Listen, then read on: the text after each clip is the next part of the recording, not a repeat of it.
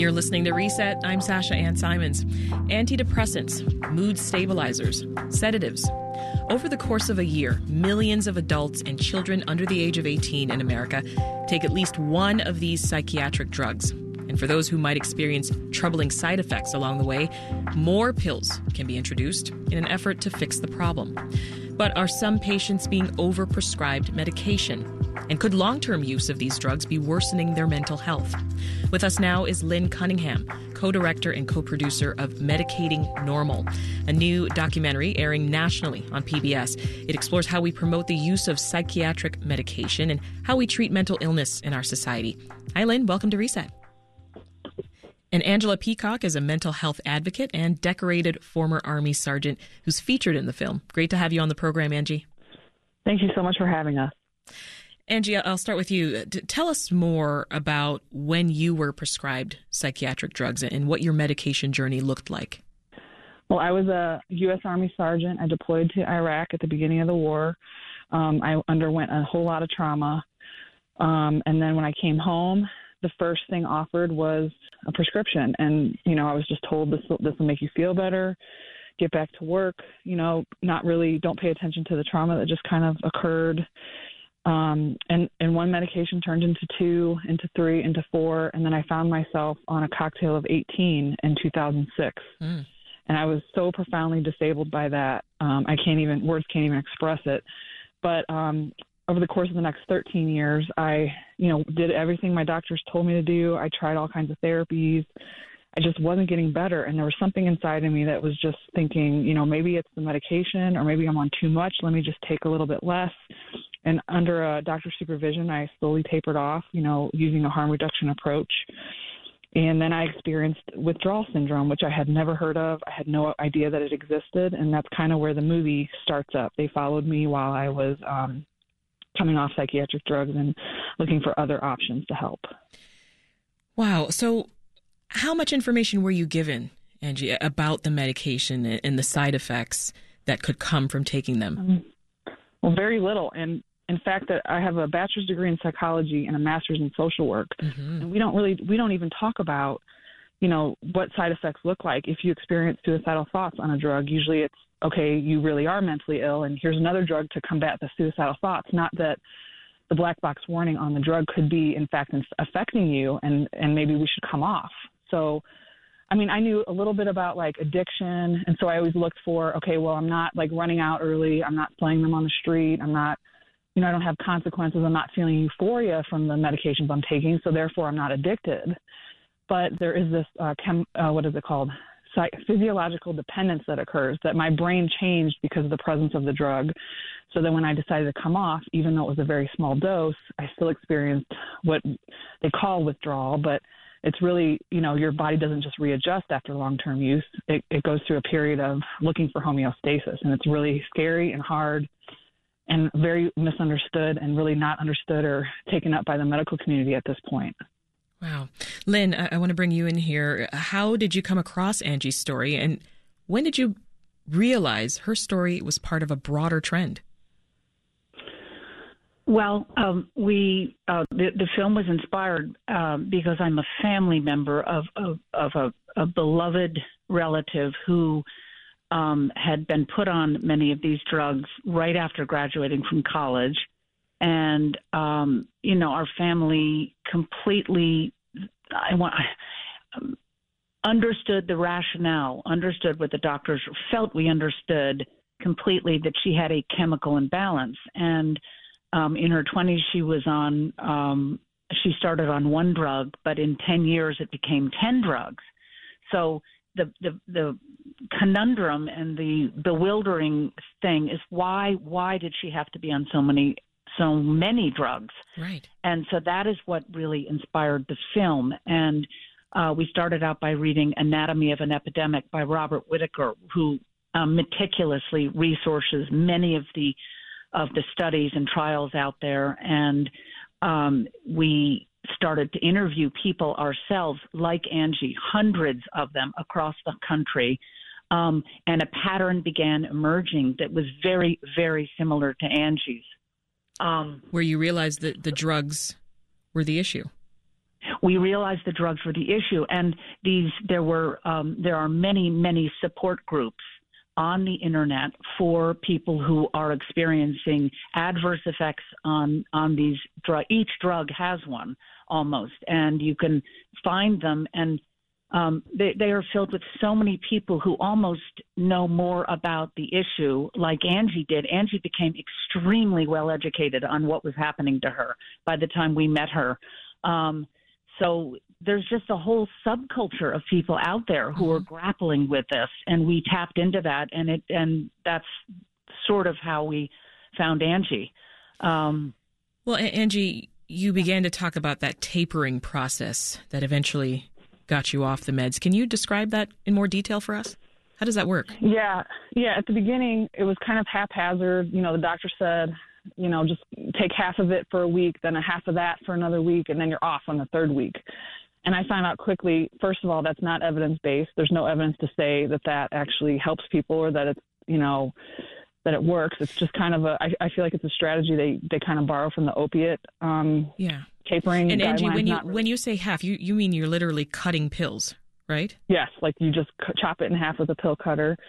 So I found out pretty quickly that's like way too fast for me. So I'll just give you an example. I tried to taper off Cymbalta um, the way that my doctor said. He said skip a day and then take one the next day. And then I ended up in the emergency room because I felt like my breathing was not in sync with my heartbeat. And it was the scariest. I thought I was going to die. So then I, I discovered this this uh, strategy where you open the capsule, you count out all the beads total in your uh, capsule, and then you take out, you know, five. So for me, it was 300 of these little tiny beads inside of one capsule of Cymbalta, and so I had to take out five for like two weeks until I until I was like confident, and then I would take out five more, and it basically took me two and a half years to get off Cymbalta, counting these tiny beads inside of wow. um, the and and I'm not alone in this. There's like thousands of patients right now. I could show you in the Cymbalta support groups that have to do the same thing, because for whatever reason, our bodies adapted to the presence of the drug, and coming off, you know, overnight is not going to happen. So we just have to go slow and be measured and be careful and listen to our bodies above all else. Yeah. Well, when you look back on your experience, Angie, what do you wish was done differently? I really wish I had more support. You know, my doctors didn't believe the experience of the withdrawal that I was feeling. I still, six years later, have some vestibular issues and visual issues that I never had before. Um, it's just not believed. I have very little support. You know, the, the, the tricky part is I look fine. I'm educated. I look fine. I sound fine. But my body chem- my body and brain chemistry is not normal. It's not back to the way it was before I started taking the medication. So I just wish there was more support out there and understanding in the medical community. And Lynn, what do you hope that folks will take away not just from Angie's story, but from the film overall? My hope is that uh, that people learn more about what they put into their body. They they ask the right questions when you go to to a psychiatrist. You need to to ask certain questions like, what is the exit plan for this medication? Is it your intention that I am going to be on this forever?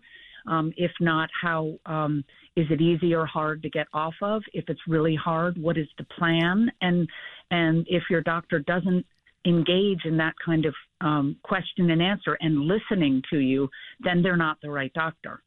Um, so we want people to just begin to be educated about this issue. And um, many, many people out there, Angie included, felt unlistened to by their doctors. And uh, Ivan, our wonder, who's a pharmacist in the film, um, gives every he didn't make it into the film but one of his pieces of advice is when you're put on a powerful medication keep a journal. Write down on day 5 I felt this way. On day 6 I felt this way. I ate this. And then when you go back to your doctor you not only have your own idea of what has been happening to you you have it written down in a journal. Yeah. So um, these all these things are important, but informed consent, knowing the pros and cons of what you're about to get into, I think is the most important. Such an interesting film. We've been speaking with Angela Peacock, a mental health advocate and decorated former Army Sergeant, and Lynn Cunningham, co director and co producer of Medicating Normal. It's a documentary airing nationally on PBS. It's also available for streaming on the PBS app and on medicatingnormal.com. Thank you, Angela and Lynn. Let's turn now to one of the experts who are featured in that film. Dr. Anna Lembke is a psychiatrist and professor at Stanford University. And she joins us now. Hi, Dr. Lembke. Great to have you. Hi there. Yeah, thanks for having me. So, you've been listening along. I, want you to give us a sense of when and how psychiatric drugs became a part of the treatment plan for mental health issues.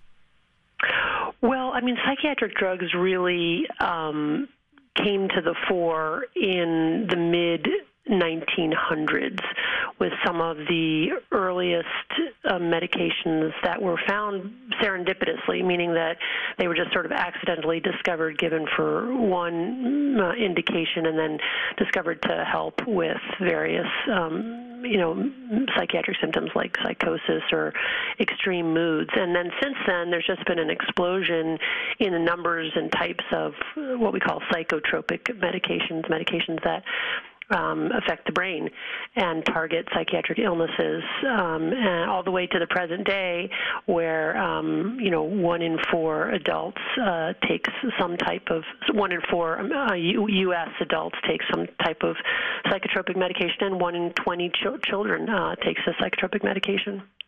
In the film, you talked about the onus on the doctor to get rid of all the patient's pain and suffering. Yeah, so this has been a big cultural shift in the past 50 to 75 years, or maybe even longer, especially in the United States, this idea that any kind of uh, suffering is bad, that it sets us up for future suffering in the, for- in the form of uh, post-traumatic stress disorder, which is, you know, fundamentally a very modern concept. You know, 150, 200 years ago, people actually believed that some kind of uh, spiritual, psychic suffering, even physical suffering, was good for people, that it um, made them stronger, more resilient. Today, we really don't have those notions of suffering. We we have this idea that suffering uh, is not only painful in the moment, but again, kind of breaks us rather than makes it, making us more resilient. And so, it has become the purview of the medical doctor to take away pain in all its forms, um, lest they be accused of not doing their job. Yeah. Well, what uh, do research and studies show about how effective these drugs are? I mean, the you know the FDA trials to get uh, the approval for almost any drug just uh, aren't. It's not a very high bar, frankly. You know, the the drug has to be um, a little bit better than placebo, and it has to be deemed to, to be safe. Um, and so, you know, these these medications on a short-term basis uh, do meet that threshold. They are a little bit better than a sugar pill, but um, you know, there's it's not like they're not like miracle drugs. They don't entirely take away people's symptoms. Also, the studies are largely short-term studies.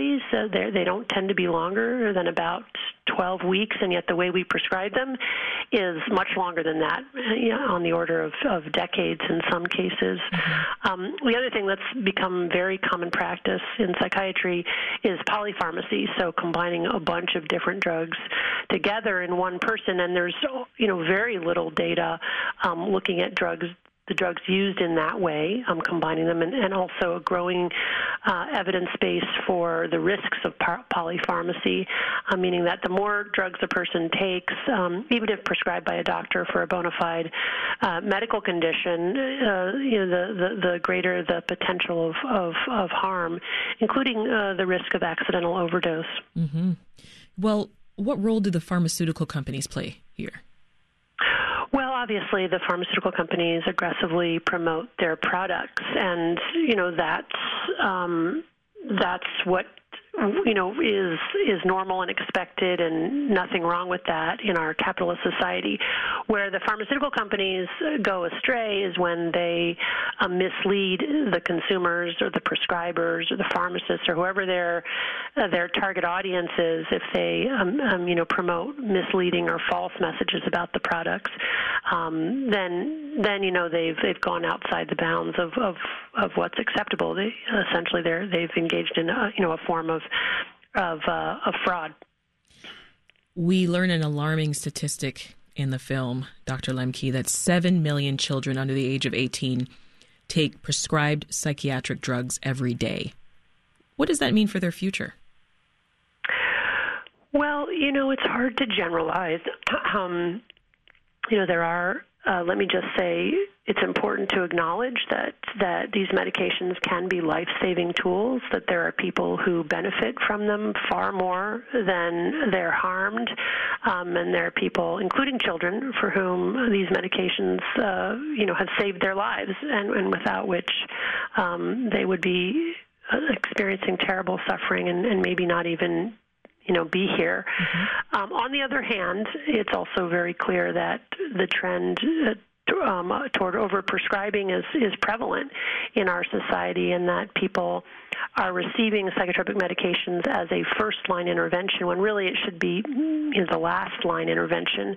What should be first is um, behavioral interventions, um, psychological interventions, sociological interventions, um, ways that we shore up our communities, our families, um, rather than just you know throwing medications at what are actually uh, social problems. We talked earlier with Angie about her experience with tapering off her medication. What's the safest way to do that, doctor? And are there risks involved? Um, this is a tricky one because the majority of people who take a psychotropic medication for even very long periods of time will not have any trouble getting off of them. But there is a subset of patients who, for reasons we don't fully understand, will develop this kind of uh, physiologic dependence on the drug such that it becomes very difficult to get off. And let me just say that there's no correlation with addiction um, um, among that population. I've seen lots of patients who have no history at all of addiction who um, have a terrible time getting off of psychotropic medications.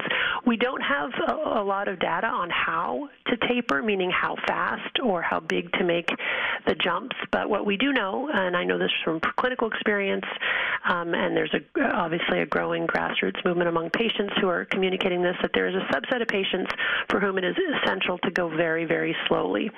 Um, and that's you know, that includes medications like opioids, which we know form a strong physical dependence, or benzodiazepines like Xanax, mm-hmm. which form a strong physical dependence. But it also includes some mood stabilizers, some antidepressants, medications that we don't typically think of as forming a strong physical dependence, and yet which in some individuals really does. And those individuals, we need to go down very, very slowly. Sometimes it can take months to years to get those patients off of those medications.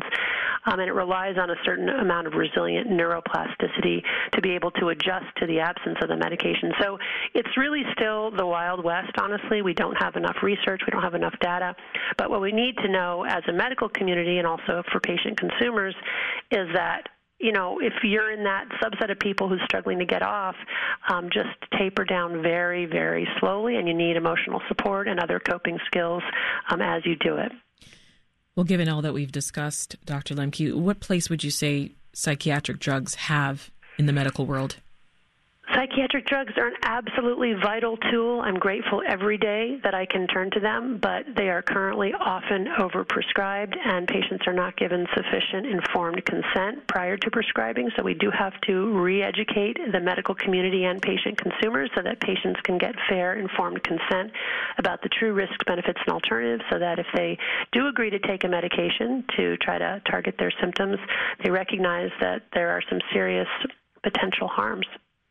That is Dr. Anna Lembke, psychiatrist and professor at Stanford University. Doctor, thank you so much for joining. Want more context on the top issues of the day? Find the podcast, WBEZ's Reset, wherever you listen.